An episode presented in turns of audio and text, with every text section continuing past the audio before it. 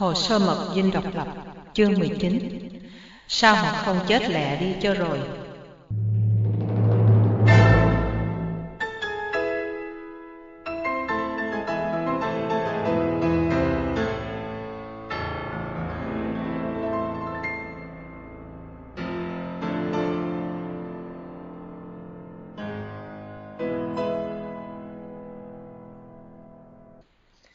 Sau khi tướng Wayne đã hứa hẹn vận động viện trợ khẩn cấp, nhưng trước khi ông rời Sài Gòn, thì từ Washington lại thấy xuất phát một tín hiệu mâu thuẫn.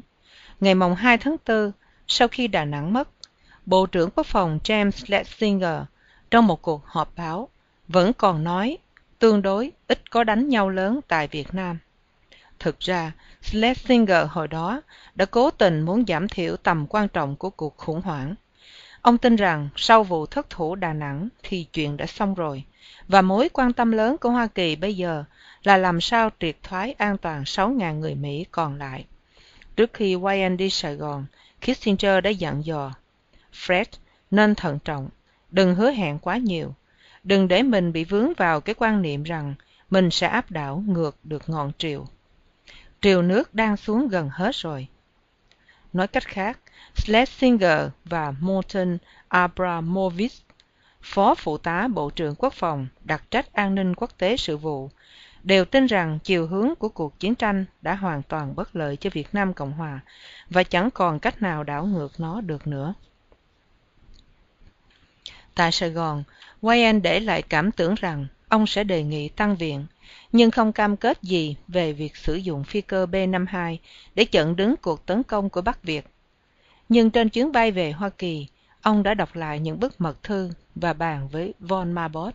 Sau cùng, ông đã đổi ý. Đang trên đường bay về Washington để báo cáo cho Bộ trưởng Quốc phòng, thì Wayne được lệnh đổi hướng bay thẳng tới Palm Springs, Nevada, để phúc trình thẳng cho Tổng thống Ford và Kissinger tại đó. Vì đã hứa với Hưng, nên trước khi Kissinger tới ăn sáng để họp cùng với Ford, Wayne đã đến sớm hơn, cố tranh thủ lấy riêng dăm phút với Ford để đưa cho ông coi một số lá thư của Nixon. Sau bữa ăn sáng, Wayne và von Babot gặp Ford và Kissinger trong phòng ngủ, ngôi biệt thự nghỉ hè của Ford. Wayne trao cho Ford bản phúc trình. Trong đó, ông đưa ra những lập luận quân sự, biện hộ cho việc ném bom trở lại bằng B-52 và yêu cầu chấp thuận 722 triệu Mỹ Kim viện trợ quân sự cấp thời. Trong tờ phúc trình tóm lược bản báo cáo chi tiết cho Ford, Wayne viết Tình hình quân sự hiện nay đang nguy ngập. Chính phủ Việt Nam đang ở trên bờ vực thất bại quân sự hoàn toàn. Tuy nhiên, miền Nam đang làm kế hoạch tiếp tục chống giữ với những tài nguyên còn lại của họ và nếu được một thời gian để lấy lại sức, họ sẽ xây dựng lại được những khả năng của họ tới mức mà sự yểm trợ vật chất của Hoa Kỳ sẽ cho phép. Tôi tin rằng chúng ta thiếu họ món nợ yểm trợ đó. Chúng ta đã giơ tay ra cho nhân dân Nam Việt Nam và họ đã nắm lấy bàn tay ấy. Giờ đây, họ cần đến bàn tay giúp đỡ ấy nhiều hơn bao giờ hết. Mức yểm trợ hiện nay chắc chắn sẽ đưa Việt Nam Cộng Hòa tới chỗ bại trận. Trong số 700 triệu Mỹ Kim dành cho tài khóa 75, 150 triệu Mỹ Kim còn lại có thể dùng trong một thời gian ngắn vào những hoạt động quân nhu rộng lớn. Tuy nhiên, nếu muốn có được một cơ hội thành công thực sự, thì một ngân khoản phụ bổ 722 triệu Mỹ Kim sẽ là một nhu cầu cấp thiết, ngõ hầu đưa Việt Nam Cộng Hòa tới được một tư thế phòng thủ tối thiểu để đương đầu với cuộc xâm lăng của Bắc Việt do Nga Xô và Trung Cộng yểm trợ. Viện trợ phụ bộ Hoa Kỳ lại nằm trong cả tinh thần lẫn ý định của Hiệp định Paris. Hiệp định này vẫn còn là khuôn khổ thực tiễn cho một dàn xếp hòa bình tại Việt Nam. Việc sử dụng không lực quân sự Hoa Kỳ để tăng cường khả năng của Việt Nam làm cùng nhục đi cuộc xâm lăng của Bắc Việt sẽ cung hiến cho chính phủ Việt Nam một sự trợ giúp vừa vật chất lẫn tâm lý và mang lại một sự tạm nghỉ cần thiết trên chiến trường. Tuy nhiên, tôi cũng nhận thức được những tác dụng pháp lý và chính trị quan trọng chứa đựng trong việc thực thi giải pháp này. Uy tín của Hoa Kỳ trong cương vị một nước đồng minh hiện đang bị thử thách tại Việt Nam. Để giữ vững được uy tín đó, ta phải làm một nỗ lực tối đa để yểm trợ nhân dân miền Nam Việt Nam trong lúc này. Bản phân tích chi tiết hơn được trình bày trong phúc trình đính hậu. Kính trình Fred Wayan Trong phần chính của bản phúc trình, Wayan biện hộ quân viện khẩn cấp 722 triệu Mỹ Kim và oanh tạc bằng B-52. Wayan nhấn mạnh rằng hành động của Hoa Kỳ vô cùng hệ trọng cho việc phục hồi tin tưởng. Hành động mà Hoa Kỳ có thể thực hiện ngay để đem tới một tác động lớn nhất tức thì đối với sự nhận thức của người Việt, cả Bắc lẫn Nam, là sử dụng không lực Hoa Kỳ để chặn đứng cuộc tấn công hiện nay của Bắc Việt. Cho dù việc dùng không lực đó chỉ hạn chế vào lãnh thổ miền Nam mà thôi và chỉ thực hiện trong một thời gian ngắn, nó cũng sẽ tiêu diệt một phần lớn số nhân lực và tiếp liệu của lực lượng viễn chinh Bắc Việt và sẽ gây ra một tác dụng mạnh mẽ làm nhục tinh thần chúng. Những cuộc oanh tạc ấy cũng sẽ khiến cho hàng ngũ lãnh đạo Hà Nội phải tạm ngưng tay và suy nghĩ lại về những rủi ro có thể xảy ra, điều mà lúc này họ làm ngơ khi họ vi phạm thỏa ước chính thực đã ký kết với Hoa Kỳ. Giới lãnh đạo quân sự Nam Việt Nam thuộc mọi cấp đã rất nhiều lần nêu lên tầm quan trọng của những vụ tấn công bằng B-52 đối với việc thực hiện thành công một công cuộc phòng thủ chống lại lực lượng có ưu thế của địch quân và quan điểm này có thể biện hộ hợp lý về mặt quân sự. Trong khi họp với Ford, theo von Quay anh thúc giục ông giúp cho Sài Gòn một cơ hội cuối cùng bằng cách dùng trở lại không lực Mỹ, nhưng Kissinger đã phản đối và nói với Ford, nếu Tổng thống làm như thế, dân chúng Mỹ sẽ xuống đường nữa. Điều này lọt vô tai Ford thì ông đang sửa soạn ra ứng cử năm sau. Sau buổi họp, Kissinger tới trung tâm báo chí tại Palm Springs để lược trình cho đoàn phóng viên đi theo Tổng thống. Cùng ngồi với ông trên xe để tới đó là Ron Nelson, tùy viên báo chí của Ford. Trên đường đi, hai người thảo luận về sự tan rã của miền Nam Việt Nam. Kissinger bỗng thở dài và than vãn. Tại sao họ không chết lẹ đi cho rồi? Điều tệ nhất có thể xảy ra là họ cứ sống dai dẳng hoài. Trong phòng báo chí, Kissinger không nhắc tới khuyến nghị của Wayne về việc ném bom trở lại, mà chỉ biện hộ cho việc cứu xét viện trợ quân sự cho Việt Nam. Kissinger chỉ muốn bảo vệ Ford và tìm cách để Quốc hội khước từ yêu cầu của Việt Nam Cộng Hòa. Như vậy, ông có thể đổ lỗi hết cho Quốc hội về việc mất miền Nam. Ông lý sự rằng, bất kể hậu quả cuộc chiến sẽ ra sao, tôi cho đây là một vấn đề nghiêm trọng, và tôi thực sự tin rằng vào giờ phút này, sau khi đã trả giá quá nhiều trong tình đoàn kết quốc gia về đề tài này, ta phải thực hiện cuộc thảo luận đó, chẳng phải bằng một thái độ là ai sẽ đổ lỗi cho ai, mà bằng một thái độ là ta đang đối diện với một tấn thảm kịch, trong đó có phần nào liên lụy đến sự tín nhiệm của Mỹ, danh dự Mỹ và đến cảm tưởng của những dân tộc khác trên thế giới đối với chúng ta. Sau cuộc họp báo này, Ford lại họp với Wyan von Marbot và Kissinger, rồi bay tới phi trường quốc tế San Francisco giữa một trận mưa bão lớn để đón tiếp đoàn trẻ em mồ côi Việt Nam vừa được chở qua Hoa Kỳ trong Operation Baby Lift, tức là hành quân cứu trẻ em. Ford phụ một tay bế trẻ em từ máy bay ra xe cứu thương hoặc xe buýt. Đã bao nhiêu ngày nay rồi, trong lúc nghỉ mát, chơi golf, ông đã cố né tránh nhà báo. Có một hôm, Ông còn thật sự chạy trốn các ký giả để khỏi phải bình luận về Việt Nam. Có tờ báo viết khôi hài. Ford cũng chạy lẹ như lính Việt Nam. Chương trình tin tức trên đài truyền hình chiều nào cũng chiếu những hình ảnh dân tị nạn hốt hoảng tranh giành nhau chạy trốn khỏi Đà Nẵng hoặc quân đội Việt Nam Cộng Hòa đang trong cảnh rối tung mà Ford cứ điềm nhiên chơi golf. Khi đọc báo về tin Ford thăm viếng đoàn trẻ em mồ côi, Hưng hy vọng Wayne đã gặp và đưa thư Nixon cho Ford, nên ông này đã có thiện cảm hơn chút đỉnh đối với Việt Nam Cộng Hòa.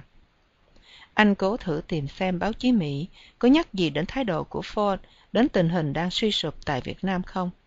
Thì chẳng thấy gì cả. Ngày 6 tháng 4, trên chương trình truyền hình hàng tuần, đối diện với quốc dân, Face the Nation, Schlesinger lại cố tình đặt nhẹ những nỗi thống khổ của Việt Nam một lần nữa. Thật rõ ràng là chữ đại tấn công là chữ có lẽ nên được để trong ngoặc kép. Những gì đã xảy ra chỉ là một sự suy sụp một phần nào của các lực lượng Nam Việt Nam. Vì thế, đã có rất ít đánh nhau lớn kể từ khi trận đánh ban mê thuộc, và chính trận này cũng đã là một ngoại lệ. Mới đầu, hưng không hiểu rõ những lời nhận xét này của schlesinger. Tại sao ông bộ trưởng quốc phòng này lại nói rằng cuộc tổng tấn công hiện nay của bắc việt phải để trong ngoặc kép? Nhưng anh nhanh chóng nhận ra rằng bằng cách cố tình đặt nhẹ tầm quan trọng của sự sụp đổ của việt nam cộng hòa, schlesinger đang bỏ rơi chính phủ sài gòn và giảm xuống đến mức tối thiểu nhu cầu can thiệp của hoa kỳ. Schlesinger đã không tin rằng miền nam việt nam có một tầm quan trọng chiến lược đối với hoa kỳ. Mất nam việt nam cũng sẽ chẳng làm thay đổi cán cân quân sự thế giới. Chính ông đã nói với von marbot rằng hoa kỳ không có một quyền lợi chiến lược nào tại việt nam cả hưng bèn kết luận là chừng nào quốc hội thảo luận để cắt viện trợ và chấm dứt chiến tranh, quan điểm và ý kiến của schlesinger chắc sẽ vô cùng bất lợi cho việt nam cộng hòa. Những lời bình luận của schlesinger trên chương trình đối diện với quốc dân chỉ nội vài giờ đã loan khắp thế giới. Khi nghe vậy, tướng homer smith, trưởng phòng tùy viên quốc phòng tại sài gòn bực mình đến độ ông đã đánh điện về washington, phủ nhận quan điểm của schlesinger. Smith nói, trái lại, hiện thời đang có đánh nhau lớn, dọc theo vùng duyên hải, và tại những khu vực chân đồi, từ phía nam phú bài cho tới khánh dương, tại tỉnh khánh hòa. Ông liệt kê những mặt trận đang diễn ra lúc đó, rồi kết luận, trân trọng đề nghị tham mưu trưởng liên quân cho ông bộ trưởng học thuộc những sự kiện này, để ông ta có thể trình bày cho dân chúng mỹ biết một cách chính xác những gì đã xảy ra. Hiện nay, quả đang có diễn tiến một cuộc đại tấn công trong ngoặc kép. Sài gòn đầy tin đồn sắp có đảo chánh lật đổ thiệu. Hưng vẫn ngồi đợi điện thoại của von marbot chưa biết phản ứng của ford về phúc trình của wayne những lúc đi ra sở, thì hưng nhờ bà chị là kim loan tới nhà mình để ngồi đợi giùm. Ngày hôm ấy mồng bảy tháng tư một chiếc xe gắn máy lái vào sân. Sở chỉ huy trung ương cục miền nam của việt cộng. Trong rừng già gần biên giới việt miên và một người cao ốm, đội nón sắt che mớ tóc đã hoa râm, bước xuống. Vai hắn đeo lủng lẳng, một túi da màu đen. Túi đó đựng giấy tờ ghi chỉ thị của bộ chính trị ở hà nội, hạ lệnh hành quân tiến chiếm sài gòn. Hắn là lê đức thọ, kẻ thương thuyết trước kia ở paris người đã cùng henry kissinger chiếm giải nobel hòa bình lúc đó y có nhiệm vụ tổ chức chiến dịch hồ chí minh trước tuần lễ chót của tháng 4 1975. Hà Nội đã quyết định đẩy mạnh tới toàn thắng. Đến sáng ngày mồng 8 tháng 4, vẫn không có tin tức gì về Washington. Nhưng lúc hơn vừa thức giấc, thì anh nghe thấy có nhiều tiếng súng phòng không bắn lên và tiếng bom nổ tại vùng gần nhà, ngay như từ khu dinh độc lập. Hưng chờ điện thoại và không muốn đi đâu, cho đến lúc được tin là đúng, dinh độc lập đã bị ném bom, nhưng thiệu an toàn và không có đảo chính. Một phi công lái chiếc khu trục FI-5 đã đơn phương tấn công dinh. Một trái bom đã phá hủy chỗ ăn sáng thường ngày của Thiệu ở hành lang, nhưng lúc ấy ông không có mặt ở đó, vì thế đã thoát nạn. Hưng lại thoáng nghĩ tới câu hòa vô đơn chí. Kể từ khi phái đoàn Quốc hội Hoa Kỳ rời Sài Gòn hồi cuối tháng 2, cho đến nay đã có bao nhiêu biến cố. Vụ tháo chạy khỏi cao nguyên, máy bay Việt Nam Cộng Hòa ném bom trúng quân mình ở bang Mê Thuộc và trên liên tỉnh lộ 7B, rồi Quốc hội Mỹ tiếp tục cắt xén viện trợ. Vụ ném bom dinh độc lập xảy ra giữa lúc Sài Gòn đầy rẫy những tin đồn mê tín dị đoan. Coi bất cứ sự kiện, biến chuyển nào cũng là điềm gỡ. Thế rồi, lại có vụ ám sát vua Faisal ở Audi Ara Saudi Arabia ngày 25 tháng 3 nữa. Vua Faisal từng có thiện cảm và ngưỡng mộ cuộc đấu tranh chống cộng của miền Nam Việt Nam. Ông đã ngỏ ý muốn giúp đỡ. Đầu năm 75, Faisal đã bí mật đồng ý trên nguyên tắc cho vay hàng trăm triệu Mỹ Kim. Số tiền vay sẽ được dùng để nâng đỡ nền kinh tế và cho phép chính phủ Sài Gòn mua thêm nhiên liệu, đạn dược, bất cứ xuất xứ từ đâu. Một giải pháp vay mượn khác cũng đã được đề nghị với Faisal. Theo đó, Saudi Arabia sẽ đứng ra bảo đảm cho Việt Nam Cộng Hòa vay viện trợ quân sự của Mỹ. Theo Hưng, kế hoạch bảo đảm này tốt hơn vì nó sẽ cho phép Việt Nam Cộng Hòa mua đạn dược Mỹ. Vì tất cả bộ máy chiến tranh tại miền Nam đã được chế tạo tại Mỹ, nó không thể thích ứng được với trang bị quân dụng của nước nào khác sau này suy gẫm lại hưng thấy rằng, trong nỗ lực đi tìm quân viện, móc nối dầu lửa của saudi arabia với sự sống còn của miền nam là chuyện nghe có vẻ kỳ quặc. Nhưng trong những ngày đen tối nhất của tháng tư bảy mươi lăm, sự liên hệ ấy không lạ lùng chút nào. Khi sắp chết đuối, ta nắm lấy bất cứ cái phao nào nổi. Vừa đến lúc kế hoạch bảo đảm về vay quân viện mỹ qua vua faisal sắp được thực hiện, thì bất hạnh thay, ông vua lại bị cháu mình ám sát việt nam cộng hòa chưng hửng. Thiệu gửi điện tín phân ưu với hoàng gia và dục chính phủ saudi tiếp tục kế hoạch của faisal. Các lãnh đạo saudi trả lời rằng họ sẽ cứu xét đề nghị ấy và thiệu cử ngoại trưởng bắc bay qua trung đông. Đêm hôm sau ngày 9 tháng 4, von Mabot gọi cho hưng bằng đường dây điện thoại trực tiếp giữa ngũ giác đài với sài gòn báo cáo rằng bằng tay đã được chuyển giao rồi bằng tay là mật hiệu hai người đã đồng ý trước với nhau. Ám chỉ rằng bản sao các bức thư của nixon gửi cho thiệu hồi tháng trước đã thực sự được wayne chuyển tới ford rồi. Không nhắc tên ford, von marbot chỉ nói rằng ông ta xúc động lắm. Hưng thở phào, thấy giả thuyết của mình đã đúng, nghĩa là ford không biết gì hết. Von marbot cũng nói thêm, đồ đạc nặng có hy vọng. Tôi lạc quan thêm đôi chút. Hừng không rõ đồ nặng mà von marbot nói lóng có nghĩa là b năm hai dội bom hay mỹ sẽ chở sang thêm loại bom daisy cutter nhưng cũng thấy có phần phấn khởi trong một cuộc phỏng vấn mới đây với tác giả trong năm 1986, Ford đọc lại vài thư của Nixon một lần nữa do tác giả đưa. Ông vẫn còn xúc động và nói, không còn một nghi ngờ nào hết, đây là những lời cam kết tuyệt đối. Thật là oan uổng cho Việt Nam Cộng Hòa. Trong bản văn sơ khởi của phúc trình Wayne được soạn thảo trước khi phái đoàn rời Sài Gòn, kế hoạch dội bom trở lại đã bị gạt bỏ. Bản sơ thảo ấy như sau. Theo nhận xét của chính phủ Sài Gòn, thì hành động mãnh liệt nhất mà Hoa Kỳ có thể làm là dùng sức mạnh quân sự Hoa Kỳ, nhất là các oanh tạc cơ B-52, để chặn đứng cuộc tấn công hiện nay của quân lực Bắc Việt.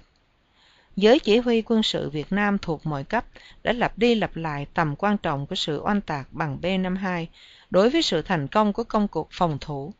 Những vụ oanh tạc này chẳng những quan trọng về mặt quân sự mà có thể ngăn chặn được vụ mất Huế, Đà Nẵng và các trung tâm lớn khác mà còn đã có thể có tác dụng tâm lý đối với ý chí và quyết tâm kháng cự của giới quân sự lẫn dân sự Việt Nam. Thế nhưng, tôi đã không cứu xét đến việc Hoa Kỳ tham dự quân sự giới hạn và chọn lựa như thế nữa vì ba lý do. Thứ nhất, vì tôi tin rằng các đề nghị tái oanh tạc như vậy tự chúng sẽ có thể làm mất đi cơ hội để Quốc hội cứu xét những yêu cầu viện trợ vật chất quan trọng trong cuộc phòng thủ Nam Việt Nam. Thứ hai, phản ứng tiêu cực của Quốc hội đối với yêu cầu của Tổng thống về việc đó có thể sẽ có tác dụng tai hại đến tinh thần của miền Nam Việt Nam và sau chót, bởi lẽ những hành động ấy sẽ hủy bỏ các hiệp ước Paris vẫn là khuôn khổ duy nhất cho một cuộc dàn xếp hòa bình tại Việt Nam. Sau khi đọc các lá thư mật của Nixon gửi cho Thiệu, Wayne và von Marbot nhất định đòi phải đưa vào phúc trình khuyến nghị về tầm quan trọng của sự dội bom bằng B-52 để chặn đứng cuộc công kích của Cộng sản. Shackley và Carver không được coi các lá thư ấy, nhưng cũng đã đồng ý phải ghi vào phúc trình giải pháp oanh tạc này để Tổng thống Ford chọn lựa. Ngày 8 tháng 4, tại Washington, Thượng nghị sĩ Henry Jackson ở DC, Washington, công khai tố cáo đã có những thỏa ước mật giữa Hoa Kỳ và Việt Nam. Jackson nói ông đã được nguồn tin đáng tin cậy cho biết rằng những thỏa ước ấy chưa bao giờ được tiết lộ và chính ngay cả tổng thống ford cũng chỉ mới được nghe nói về những thỏa ước ấy mấy hôm gần đây thôi. Jackson đã được schlesinger lược trình về những thư từ của nixon. Chính von marbot đã trao cho schlesinger bản sao bốn bức thư sau khi từ sài gòn trở về. Schlesinger khá thân cận với jackson và thường có liên hệ tốt với thượng nghị sĩ này, cùng phụ tá của ông ta là richard peel. Đáp ứng lời tố cáo của jackson, chính quyền ford công khai phủ nhận là đã không hề có một mật ước nào hết. Tùy viên báo chí tòa bạch ốc, ron nelson được lệnh công nhận là giữa nixon và thiệu đã có những trao đổi thư tín riêng, nhưng không có gì quan trọng cả. Vì những lời tuyên bố công khai hồi đó đã phản ảnh nội dung những liên lạc riêng tư ấy rồi. Henry kissinger không chịu bình luận trực tiếp nhưng cho phép một phát ngôn viên của bộ ngoại giao nhắc cho báo chí biết về một lời tuyên bố trước kia của kissinger, nói rằng hoa kỳ không có cam kết hợp pháp nào hết, là sẽ tới giúp việt nam cộng hòa và những nghĩa vụ của hoa kỳ chỉ là cam kết tinh thần. Giới báo chí xôn xao về lời tố cáo của jackson, nhưng không một ai đưa ra được những chi tiết nào về những mật ước đó. Schlesinger rất bực tức. Sau này khi tác giả phỏng vấn ông tháng 11 năm 85, ông kể lại, tôi tin rằng Ford đã bị lừa bịp về những lá thư này. Hồi đó, tôi vô cùng sửng sốt khi được xem những lá thư đó. Tôi đã thật sự bối rối nhất. Nhất là vì chính quyền hồi đó đang muốn tung ra chiến dịch tìm cách đổ lỗi cho quốc hội về sự bại trận tại miền Nam Việt Nam. Dĩ nhiên là như có Chúa làm chứng, quốc hội cũng đã có trách nhiệm về việc này. Nhưng có điều chắc chắn là những luận điệu đâm sau lưng như vậy thì chẳng có ích lợi gì, nhất là khi mấy lá thư đó đang được truyền tay chứng tỏ rằng quốc hội đã không được thông báo đầy đủ về bản chất những lời cam kết của hoa kỳ sau khi quân đội mỹ đã rút khỏi nam việt nam quốc hội không hề hay biết chút gì về mấy lá thư đó khi họ bắt đầu chạy làng khỏi việt nam vào mùa hè 1973. Các bạn đang nghe truyện do Nguyễn Thu của Thư viện audio.net diễn đọc. Tại Tòa Bạch Ốc, có nhiều phiên họp liên miên giữa Tổng thống Ford, Ngoại trưởng Kissinger, Cố vấn an ninh quốc gia Brent Scowcroft và Donald Rumsfeld, Tổng lý văn phòng của Ford và là người đang hy vọng tranh cử phó tổng thống trên cùng một liên danh với Ford trong kỳ bầu cử 1976. Sách lược của Ford là chấm dứt chiến tranh và hàn gắn quốc gia trước kỳ bầu cử tiếp tục viện trợ cho nam việt nam sẽ có nghĩa là tự mình hứng lấy trách nhiệm, biến nó thành chiến tranh của mình thay vì của nixon. Kissinger thì không coi cái việc lấy tư thế chính trị của ford quan trọng bằng việc bảo vệ tư thế của chính ông và tín nhiệm của hoa kỳ. Ông chỉ lo ngại rằng nếu nhìn thấy thành tích của hoa kỳ tại việt nam, hai phe ả rập và do thái sẽ không chịu ký kết các hiệp ước mới mà ông đang dàn xếp căn cứ vào bảo đảm của Hoa Kỳ. Cho nên, ông đã có quyết định là không thảo luận chi tiết hoặc tiết lộ nội dung các lá thư mật đó. Ron Nixon chỉ được Ford cho phép thừa nhận rằng Nixon và Ford đã có trao đổi thư tín riêng với Thiệu, nhưng phải bám riết lấy lập luận. Những lời tuyên bố công khai hồi đó đã phản ảnh nội dung của những liên lạc riêng tư ấy rồi.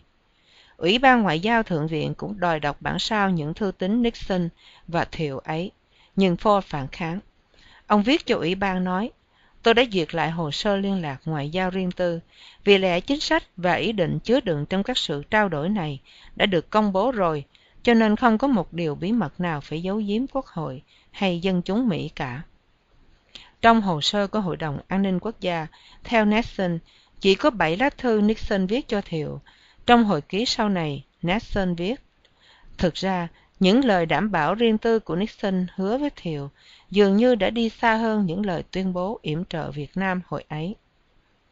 Là người đã từng chống chiến tranh từ ngày còn là phóng viên của hãng NBC tại Việt Nam, Nixon chống đối bất cứ hành động nào có thể kéo dài cuộc chiến. Ông tự hỏi, vậy thì làm sao tòa bạch ốc dưới thời Ford lại tránh né sự thật và dở trò chơi chữ để tránh tiết lộ nội dung lúc ấy đã lôi thôi của những lá thư Nixon. Và Nixon tự trả lời. Lý do chính yếu là để bảo vệ nguyên tắc kín đáo, khả năng cần thiết để một tổng thống liên lạc riêng tư được với các nhà lãnh đạo ngoại quốc, nhưng cũng bởi vì các lá thư ấy có thể được dùng làm vũ khí nếu trong thời hậu chiến có những vụ buộc tội lẫn nhau về việc ai đã có trách nhiệm về thất trận thiệu và phe diều hâu mỹ sẽ có thể rêu rao là ford đã không làm tròn nhiệm vụ thực thi những lời cam kết của nixon phe bầu câu trong quốc hội sẽ rêu rao rằng họ đã chặn viện trợ lại bởi vẻ bởi lẽ ford đã không hề thông báo cho họ biết những lời hứa hẹn bí mật đó nixon công nhận là ford có viết riêng cho thiệu nhưng lại không chịu nhắc tới lá thư đề ngày 9 tháng 2 74 của Ford, một ngày sau khi nhậm chức. trong đó ông lặp lại những lời cam kết giữa hoa kỳ và việt nam cộng hòa của nixon trước kia và hứa rằng chúng sẽ được hoàn toàn tôn trọng trong nhiệm kỳ của tôi. Chính kissinger đã thảo thư ấy rồi đưa cho ford dục ông này ký vào để trấn an thiệu. Sau này ford kể lại rằng hồi đó ông có biết qua về sự trao đổi thư từ giữa nixon và thiệu nhưng tôi đã không được đọc hết. Ngày 24 tháng 10 1974, chính Ford lại trấn an Thiệu một lần nữa rằng không hề có thay đổi chính sách về Việt Nam. Nixon biện hộ, những lời trấn an của Ford trong mấy lá thư chót gửi Thiệu đã bị giới hạn chặt chẽ bởi ý thức rõ được những hạn chế do Quốc hội đặt ra và sự chống đối của dư luận. Thế nhưng, Ford đã không bao giờ tiết lộ mấy lá thư đó với nội các của mình hoặc với Quốc hội. Hưng đã hy vọng rằng sự chú ý của dư luận và báo chí Mỹ đến những lá thư ấy, một hình thức nhắc khéo đến những cam kết của Nixon với chính phủ Sài Gòn, sẽ có thể thúc đẩy Quốc hội chấp thuận viện trợ cho Việt Nam. Thực ra, lý do khiến Thượng nghị sĩ Jackson muốn phanh phui mật thư là để chứng minh rằng Nixon đã làm những cam kết mật với Thiệu mà không hề tham khảo Quốc hội. Jackson đã có một thời hết mình hỗ trợ cuộc chiến, nhưng sau khi quyết định vận động để được đảng Dân Chủ đề cử làm ứng viên tổng thống vào năm 76, ông đã trở cờ và về hùa với phe chống đối chiến tranh. Về phần Ford, dường như ông không mấy quan tâm đến bài diễn văn, ông sắp phải đọc về vấn đề Việt Nam. Tại Palm Springs, ông chỉ mãi chơi golf vì dự tiệc tùng, đến độ mà Rumsfeld, đồng lý văn phòng của ông, đã phải lầm bầm than phiền. Có lẽ tôi sẽ thôi, không cố tìm cách làm ông ta trở thành một vị tổng thống, theo quan niệm của tôi, và cứ để mặc cho ông ta trở thành một thứ tổng thống, theo ý muốn của ông. Lúc trở về washington, ford mới bắt đầu cầm cụi viết bài diễn văn tình trạng thế giới, và quyết định xem phải đối phó như thế nào với bản phúc trình của wayne. Bản nháp căn bản của bài diễn văn đã được kissinger và đám phụ tá soạn thảo sau này ford ghi lại trong hồi ký. Henry kissinger đã thúc tôi phải nói với dân chúng mỹ rằng quốc hội mỹ phải gánh chịu hoàn toàn trách nhiệm về tình hình tan rã tại đông nam á. Quả thế, henry đã thảo một bài diễn văn thuộc loại cháy nhà, bình chân như vậy để cho tôi đọc. Trực giác bảo cho tôi đó không phải là đường lối đúng cho lúc này buổi tối ngày 9 tháng 4, một bức điện tín đánh đi từ tòa đại sứ Việt Nam Cộng hòa tại Washington đến tay Thiệu với một nhận định rất bi quan về tình hình cầu viện, cả từ phía hành pháp lẫn lập pháp. Đại sứ Phượng không có một đề nghị nào để giải quyết, mà chỉ thông báo những gì Thiệu đã biết.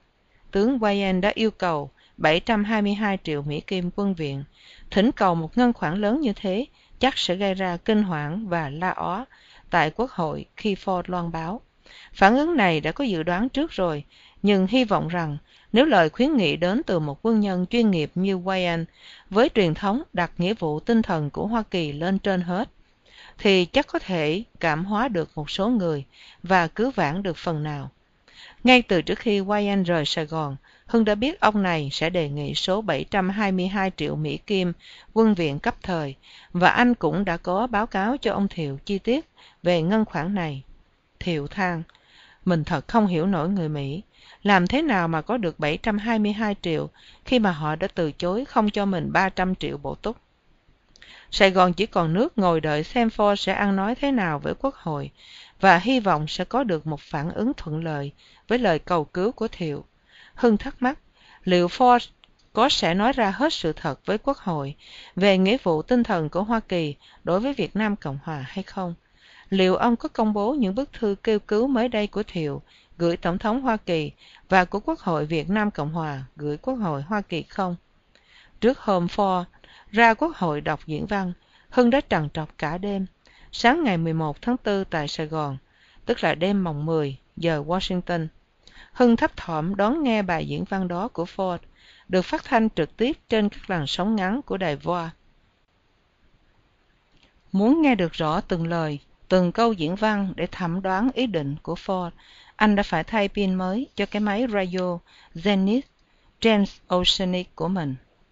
mới đầu ford giải thích tại sao hoa kỳ đã không chịu phản ứng với những vụ bắt việc vi phạm hiệp ước paris vì luật pháp ta đã tự ngăn cấm ta sử dụng khả năng để bắt phải tôn trọng hiệp định. Như vậy là cho bắt việc cái bảo đảm là họ có thể vi phạm hiệp định ấy mà không bị trừng phạt. Kế đó, ta đã giảm viện trợ kinh tế và vũ khí cho nam việt nam. Sau hết, ta đã ra dấu hiệu cho biết càng ngày ta càng miễn cưỡng không muốn hỗ trợ dân tộc ấy trong lúc họ đang tranh đấu để sinh tồn.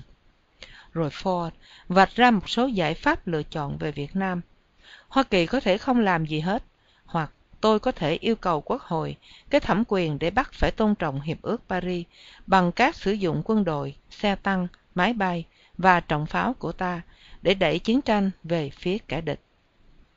Nhưng rồi, ông lại đưa ra hai lựa chọn, hạn hẹp hơn.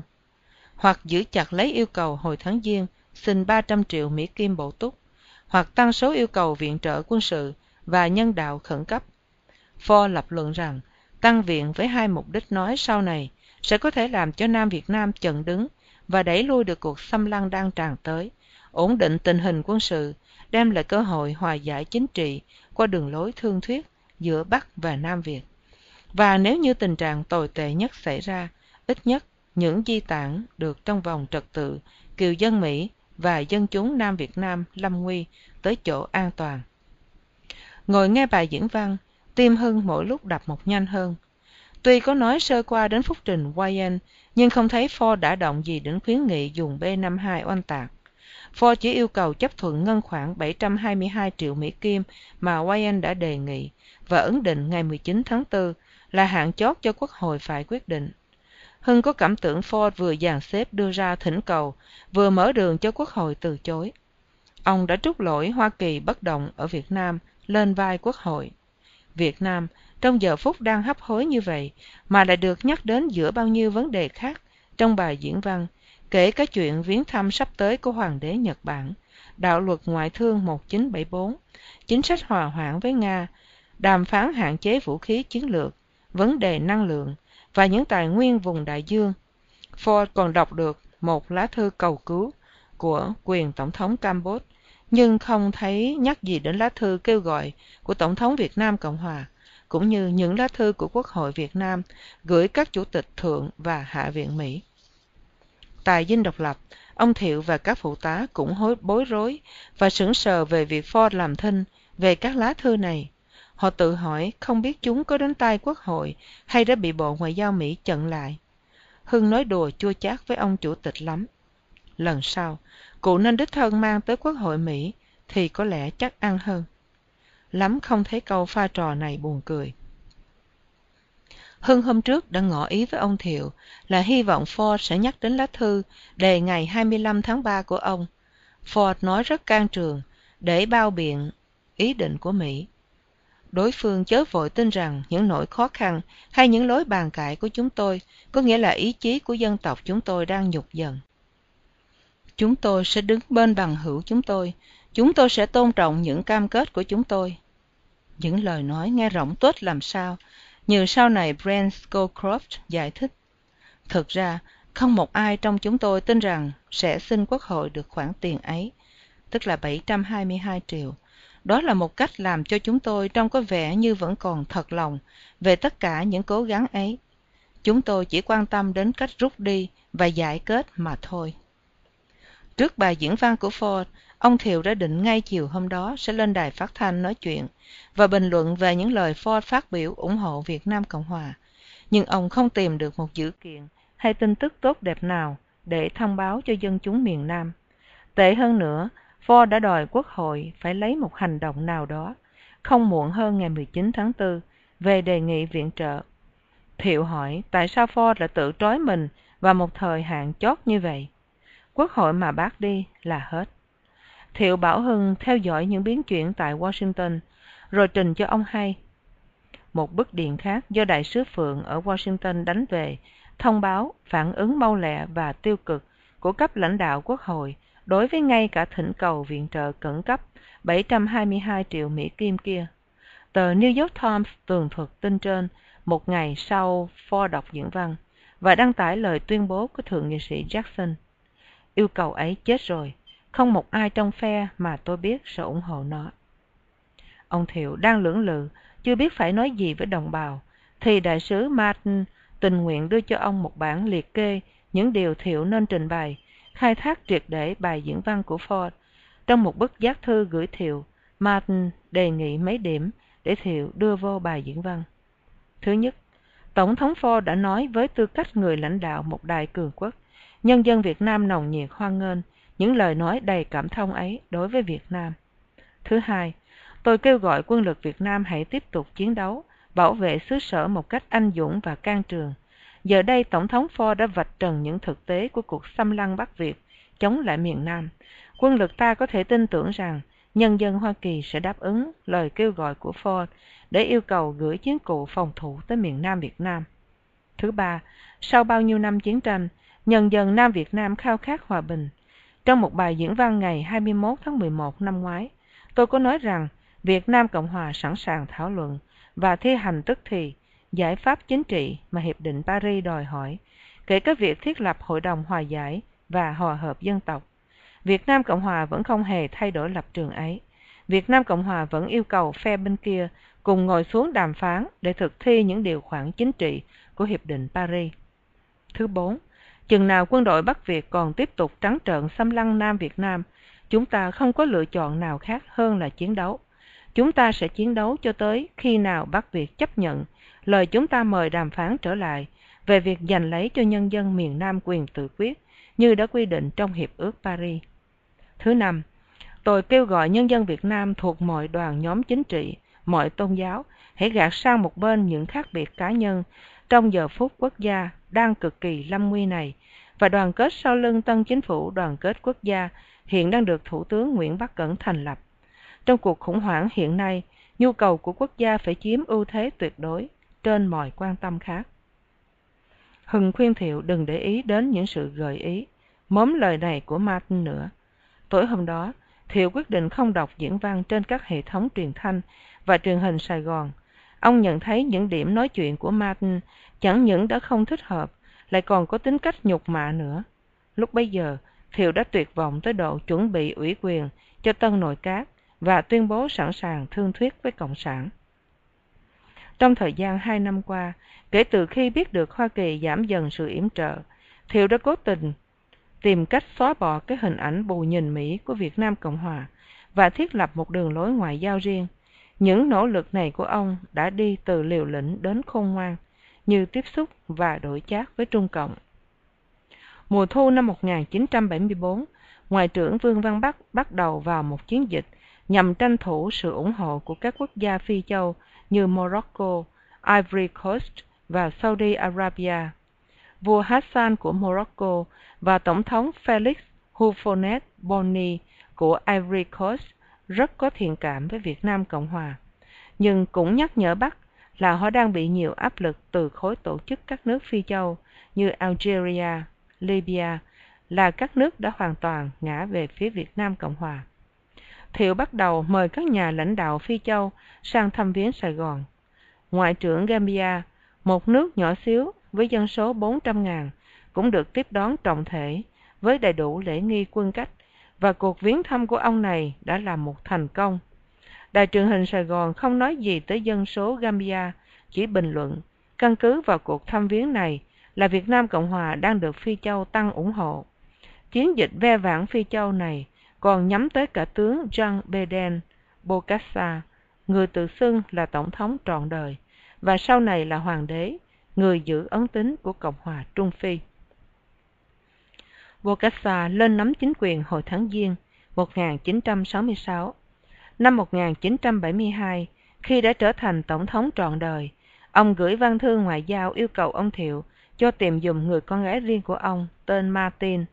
Hồi đầu thập niên 1950, bokassa đã từng đánh nhau ở việt nam trong đoàn quân viễn chinh pháp với cấp trung sĩ và ông đã được quen biết ông thiệu hồi đó còn là một sĩ quan trẻ tuổi.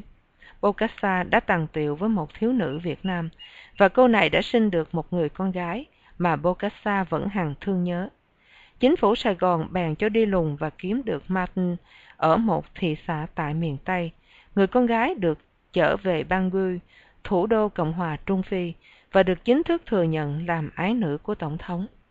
Báo chí Việt Nam hàng ngày đăng tải và theo dịch thêm phóng sự ly kỳ về cô gái bần nông tìm thấy cha là Tổng thống. Câu chuyện con bé lọ lem tân thời này mang lại cho dân chúng miền Nam hồi đó một dịp tạm quên đi những đau khổ của chiến tranh và theo dõi hàng ngày tin tức đầy vẻ hoang đường thần thoại ấy.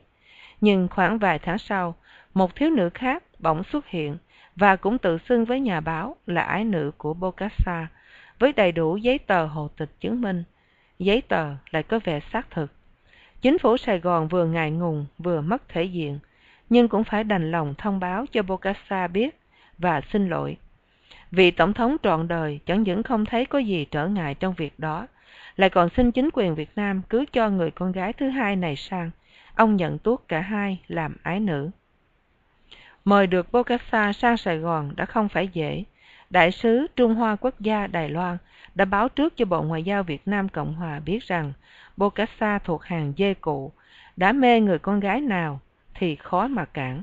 Sự việc này đã xảy ra trong chuyến ông sang viếng thăm Đài Loan, khiến chính phủ Trung Hoa Dân Quốc vô cùng khó xử. Nhưng Thiệu nhất định cho tiến hành việc mời Bokassa sang vào dịp hè 1975 để tăng uy tín Việt Nam Cộng Hòa đối với Phi Châu.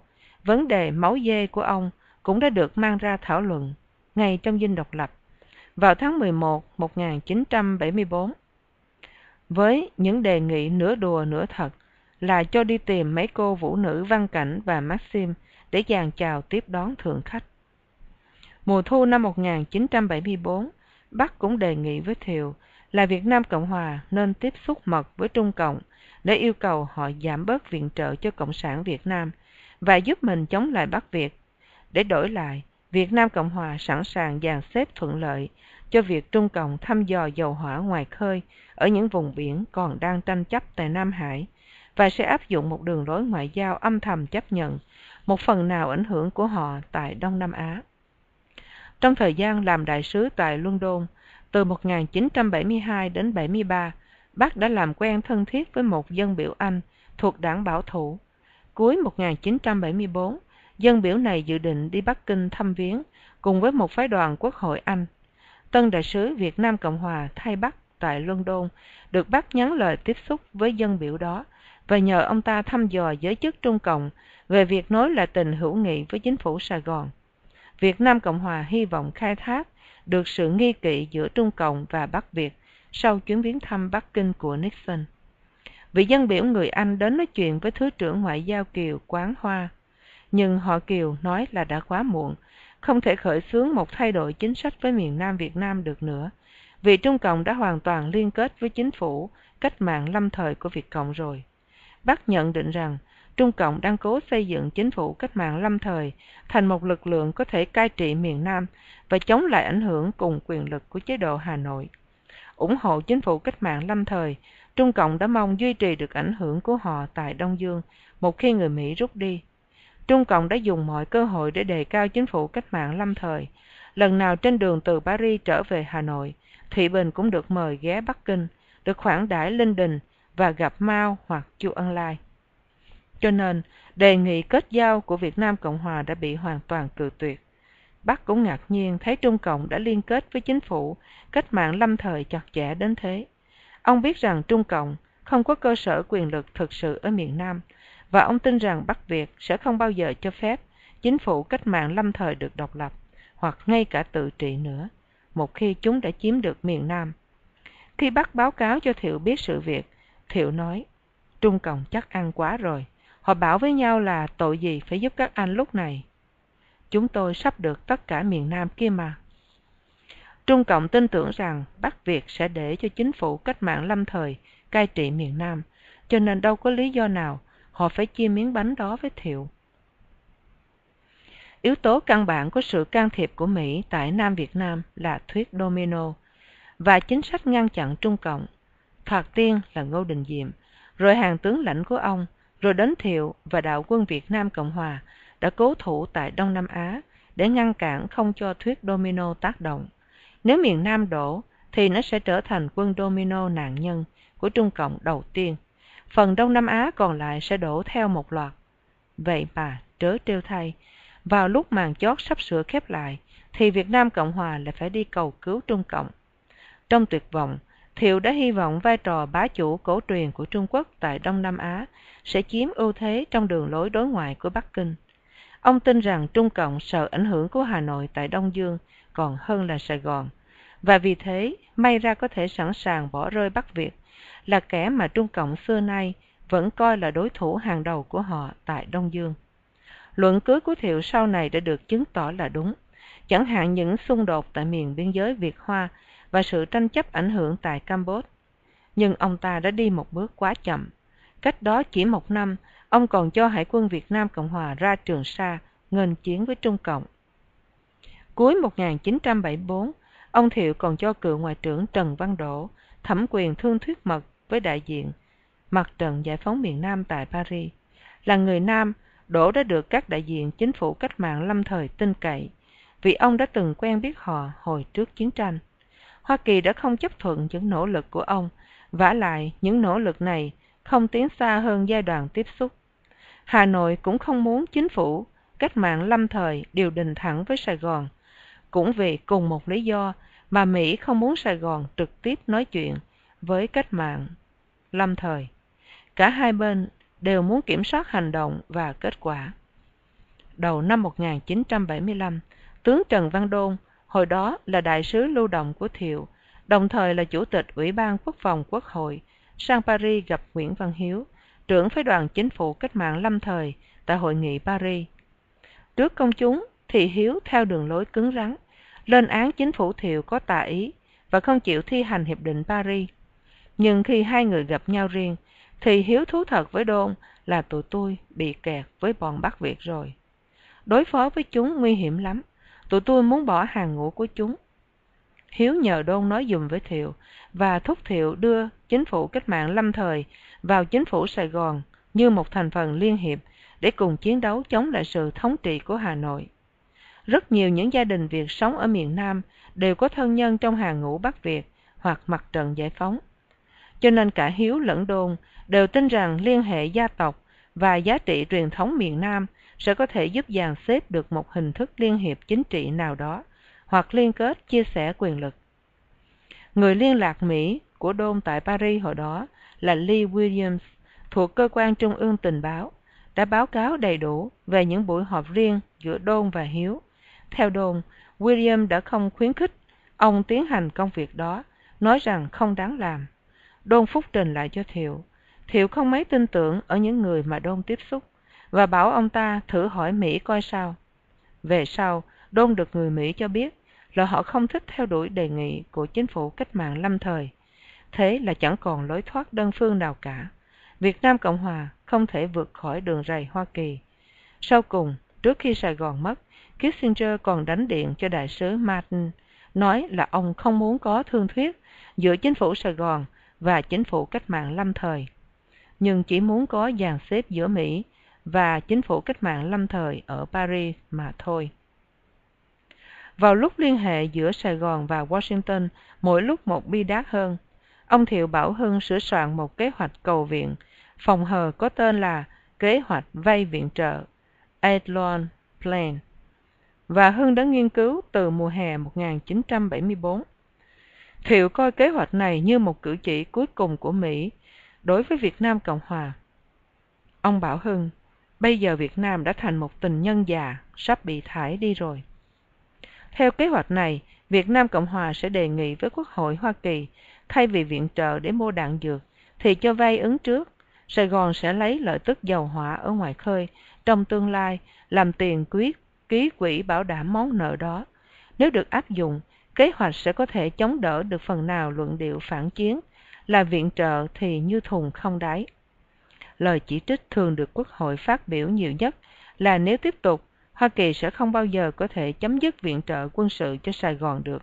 Càng viện trợ, đánh nhau càng kéo dài. Về phía Sài Gòn, ông Thiệu tin rằng vụ vay mượn lần chót sẽ bó buộc quân đội, chính phủ, lẫn nhân dân phải đối diện với thực trạng của một vận hội cuối cùng. Nó cũng sẽ giúp ích cho việc thiết kế quân sự vì có thể dựa vào những mức độ chắc chắn cũng như cơ cấu của mức viện trợ đó. Kế hoạch này sẽ giảm thiểu tối đa thời gian chờ đợi đáng sợ và những bất trắc ghê gớm hàng năm, có khi hàng tháng của diễn trình chuẩn bị, chuẩn chi viện trợ. Những cuộc thảo luận về viện trợ trong ngành lập pháp Hoa Kỳ qua từng chục tiểu bang thường quá lâu la, quá phức tạp, đã gây nhiều rắc rối và hỗn loạn tại Sài Gòn. Hơn nữa, sự bàn cãi cấp viện hàng năm lại còn có tính cách sỉ nhục và làm giảm tinh thần đồng minh nữa. Mỗi ủy ban có liên hệ tới viện trợ, ngoại giao, quốc phòng, tình báo, an ninh, ngân sách, vân vân. Mỗi khi cứu xét viện trợ cho Việt Nam Cộng Hòa là lại mang chính phủ Sài Gòn ra chửi, hết Hạ viện đến Thượng viện, rồi tới các ủy ban chung kết, đâu cũng vậy. Chửi xong là báo chí đăng tải, còn bình luận thêm, rồi đến lượt các phe phản chiến trích dẫn nghị sĩ, dân biểu, báo chí. Trong mấy tháng đầu 1975, Thiệu đồng ý cứu xét kế hoạch đi vay viện trợ của Hưng, và khi ông trắc nghiệm ý niệm vay mượn này với nhiều nhà lập pháp Hoa Kỳ qua thăm Sài Gòn, thì thấy có phản ứng thuận lợi. Hưng thúc ông Thiệu không nên giữ thể thủ quá đáng khi thảo luận viện trợ với người Mỹ. Chẳng hạn khi yêu cầu 300 triệu Mỹ Kim bổ túc, ông phải chứng tỏ lòng tin tưởng của mình vào khả năng tự túc của Việt Nam Cộng Hòa chỉ trong 5 năm nữa, nghĩa là vào năm 1980. Sau đó, ông nên yêu cầu một khoản ứng trước trong thời hạn 3 năm để chuyển từ chiến tranh kiểu Mỹ sang chương trình Việt Nam hóa đích thực và chiến tranh kiểu con nhà nghèo. Người Mỹ có vẻ thích cái ý kiến này. Đại sứ Martin và tùy viên quốc phòng Mỹ đề nghị ông Thiệu xúc tiến và triển khai một kế hoạch chi tiết hơn. Thượng nghị sĩ Sam Nunn, DC Georgia, một nhân vật có nhiều uy thế và là thành viên của Ủy ban quân vụ Thượng viện, khi gặp ông Thiệu đã có phản ứng tích cực.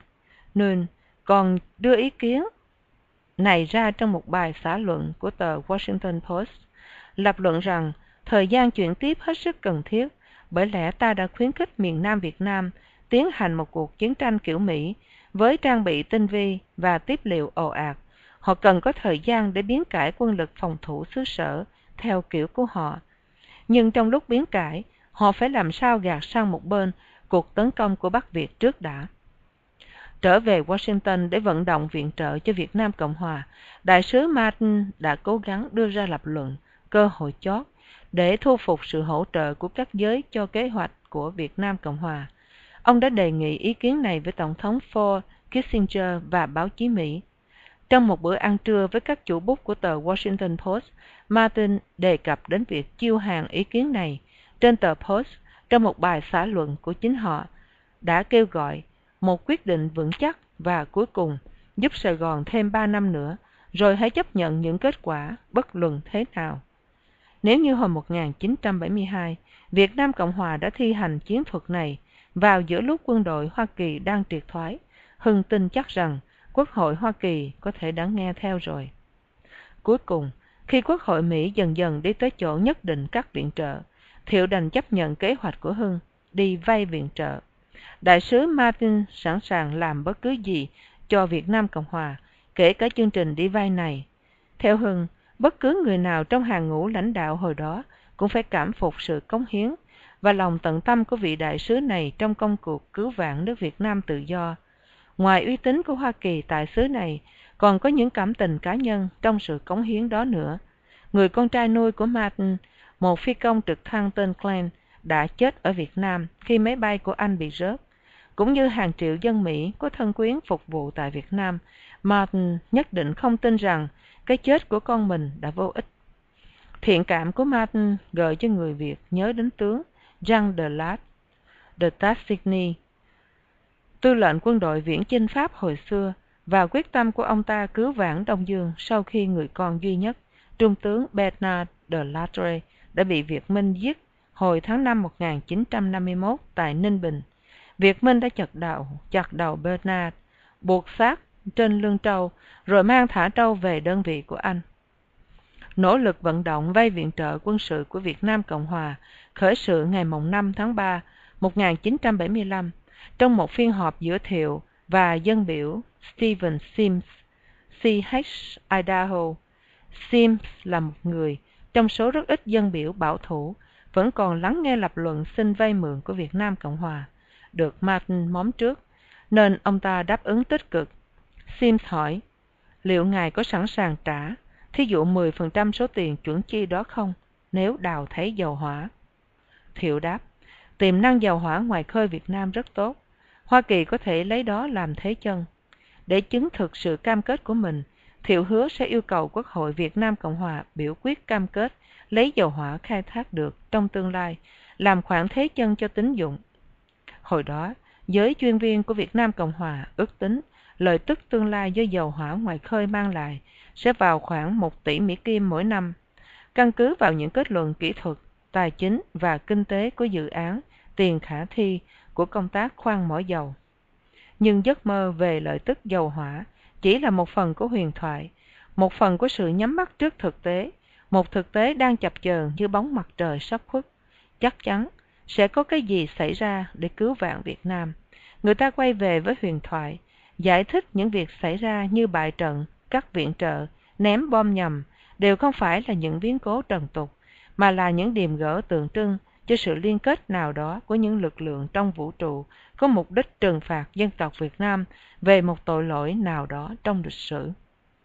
Có thể là trời đang trừng phạt dân tộc Việt ở miền Nam vì đã hủy diệt dân tộc Chàm chăng? Dân tộc này đã thịnh vượng trù phú tại miền Nam này từ khoảng năm 200 sau công nguyên cho tới khi bị người Việt chinh phục. Trong gần 500 năm, từ 982 đến 1471, người Việt đã chiến tranh liên miên với dân Chàm để rồi tiêu diệt họ. Khi Đà Nẵng thất thủ, Hưng ngồi lắng nghe đồng nghiệp của anh kể lại sự tích và số phận của dân Chàm, và trong một phút tuyệt vọng, yếu đuối, mỗi người tự hỏi không biết có phải trời đang trừng phạt nhân dân miền Nam về cái tội lỗi tập thể đó hay không. Đâu có ai biết được rằng trong giờ phút đó, ở tận phương xa, còn có kẻ đang rền rỉ than vãn. Tại sao họ không chết lẹ đi cho rồi?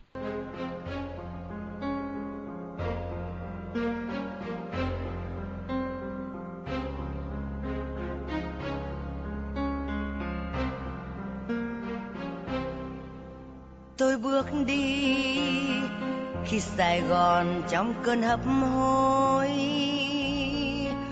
Ôi, sài gòn, chờ đợi thở hơi cuối cùng. Tôi bước đi, tân sân nhất, lửa khói ngập trời. Khu thương xa cửa khép cuộc đời. Những con tàu ngơ ngác ra khơi.